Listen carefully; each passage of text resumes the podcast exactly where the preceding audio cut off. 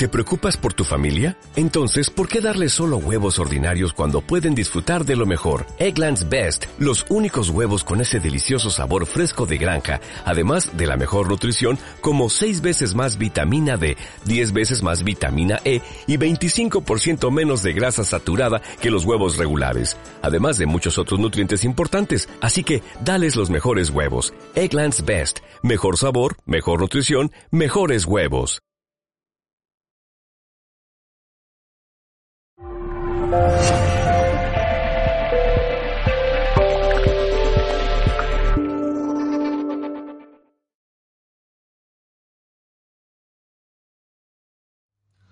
chicas, aquí Romy para Musa con un tema súper apasionante, pero que va a aplicar específicamente para personas que estén o en una crisis personal o que hayan pasado por una crisis personal eh, recientemente o conozcan a alguien que esté pasando por ese momento.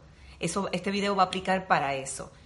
En nuestra opinión es bueno saber, yo lo miraría igual porque me gusta estudiar el kit de emergencia para cuando estés atravesando ese momento o para cuando tengas algún tipo de, de movida rara en tu vida. Entonces, eh, si tienes a alguien que conoces que está pasando por un momento duro en su vida, específicamente si es una mujer, puede ser que les sirva esto, porque es el kit de emergencias para ese momento. No vamos a hablar ni de la moraleja, ni de nada de eso. Es cuando estás en el hoyo, cuando tocaste fondo, cómo navegarlo y qué hacer. Entonces, eh, bien, ¿viste cuando en el teléfono estás jugando y no te funciona nada, se te tranca el, WhatsApp, se te traigan las fotos, no te salen los textos. ¿Qué está pasando? El sistema operativo que tienes está anticuado, no le sirve ya tu teléfono, le tienes que dar un upgrade.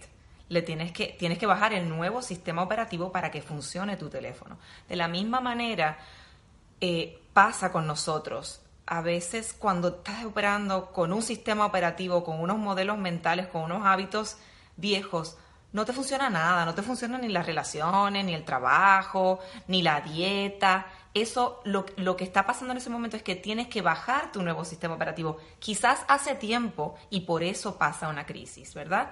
la crisis o el tocar fondo es un ultimátum que te llega de la vida de que ya se acabó el tiempo y que ahí realmente tienes que apagar todos los breakers y volver y, salir de nuevo.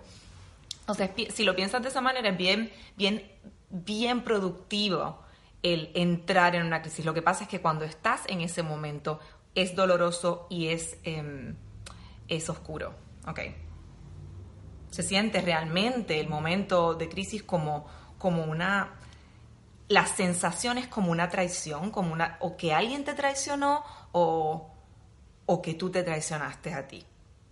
Que hiciste algo que no estaba con tus principios, que no estaba con lo que realmente quieres en la vida. Esa es las, eso es lo que el factor, el denominador en común de una crisis personal o de un tocar fondo, que en realidad es una crisis existencial. La crisis existencial es esa, cuestiona tu existencia, lo que creías cierto, todo lo que creía cierto parece que no funciona.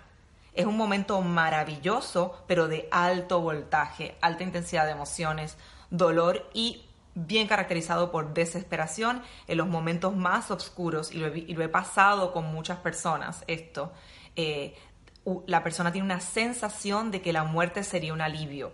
Y no es la persona que tiene tendencias suicidas ni enfermedad mental, sino una persona de perfecta salud mental. Pero en ese momento el agobio está, el, es tanto que el, el, la, el, realmente pausar la vida sería como un, alivio. Ok, pero vayamos al punto que es el kit de emergencia de si estás ahí y o conoces a alguien que esté en ese momento. Y acuérdense que la persona...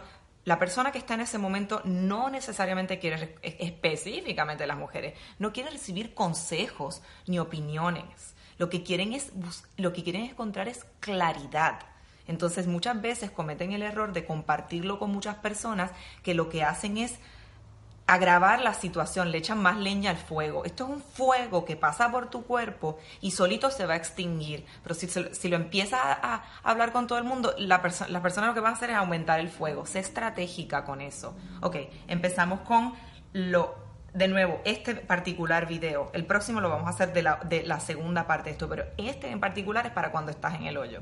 Los budistas estudian mucho el tema del sufrimiento humano y la primera cosa que tienes que hacer desde esa perspectiva que es extremadamente simple, simple, simple, simple y al, alcance de todos, em, es reconocer dónde estás. Entonces, la invitación es inhalas y regresas al presente, haces como un estoy aquí y en la exhalación o en la segunda inhalación dices, estoy sufriendo.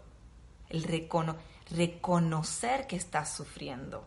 No, tengo una confusión y un dolor y es culpa de esta, es culpa de aquella. No, el regresar al presente, al cuerpo presente y decirte a ti misma, estoy sufriendo. Como cuando ves a alguien sufriendo que tú dices, esa persona está sufriendo, me paran los pelos, esa persona está sufriendo los reconoces como, como, como en otro ser humano, pero a veces no los reconoces en ti. El dolor no tiene que siempre ocasionar sufrimiento. El dolor físico, el dolor emocional no siempre tiene que hacerte sufrir, pero cuando estás sufriendo por algo que pasó, el reconocerlo, esa autocompasión ya alivia esa tensión y alivia ese sufrimiento en un por ciento, aunque lo alivie 10%, aunque lo alivie 10% pero creo que tiene un impacto bien, bien grande. Em, el sufrimiento es visto en, algunas religiones como un fango que ayuda a como un abono que ayuda a crecer una flor muy bella, ¿verdad? Es necesario para que, para que salga la mejor parte de ti, la versión nueva tuya, el upgrade, el, el nuevo teléfono, viene por ahí. Lo que pasa es que tienes que pasar por este rito.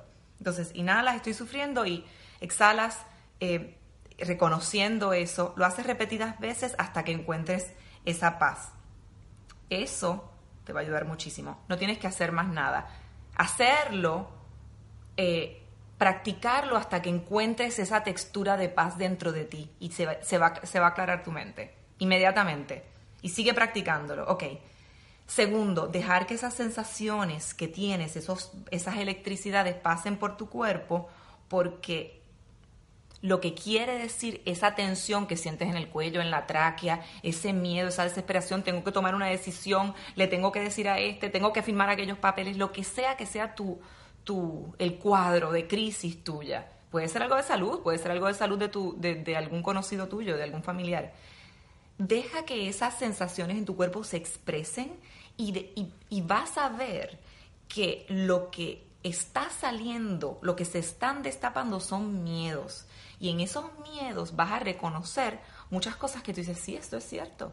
Tengo miedo a perder la gente, tengo miedo a enfermarme, tengo miedo a que me abandonen, tengo miedo de que no tengo valor, lo que sea. Pero deja que esos miedos te hablen. Esto no es para todo el mundo, em, pero cuando lo aprovechas a hacer en el momento de crisis, ya está, es como que haces una asignación bien grande. Entonces, me explico con esto. Después del ejercicio de respirar y reconocer que estás sufriendo como lo reconocerías en otro ser humano y encontrar tu paz ahí, deja que, es la segunda cosa que tienes que estar alerta y vigilante, es deja que esas sensaciones recorran tu cuerpo y ve dónde estás aguantando la tensión. ¿Qué, ¿Dónde está? ¿Están aquí en el pecho? ¿La tienes en la cintura? ¿Detrás de la oreja? ¿En los hombros? ¿Dónde está? Y aliviana eso. Deja que tu cuerpo te vaya guiando. Y en el dejar drenar todo ese agua sucia, todos esos miedos, vas a sentirte extremadamente más clara y extremadamente más evolucionada y avanzada cuando salgas del meollo. Vas a ver. Y, cuando, y, cuando, cuando encuentras esos miedos, dices, ¡Ah! yo le tengo miedo a esto, pero qué títera. Esto no tengo que tener miedo. Si yo soy una guerrillera, en fin.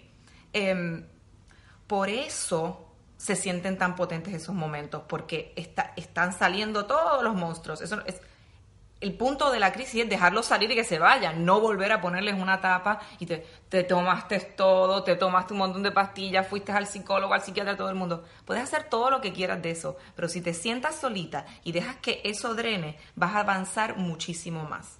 De la crisis vas a salir sí o sí, pero de esta manera es súper productiva. Entonces encuentras la versión 2000 tuya.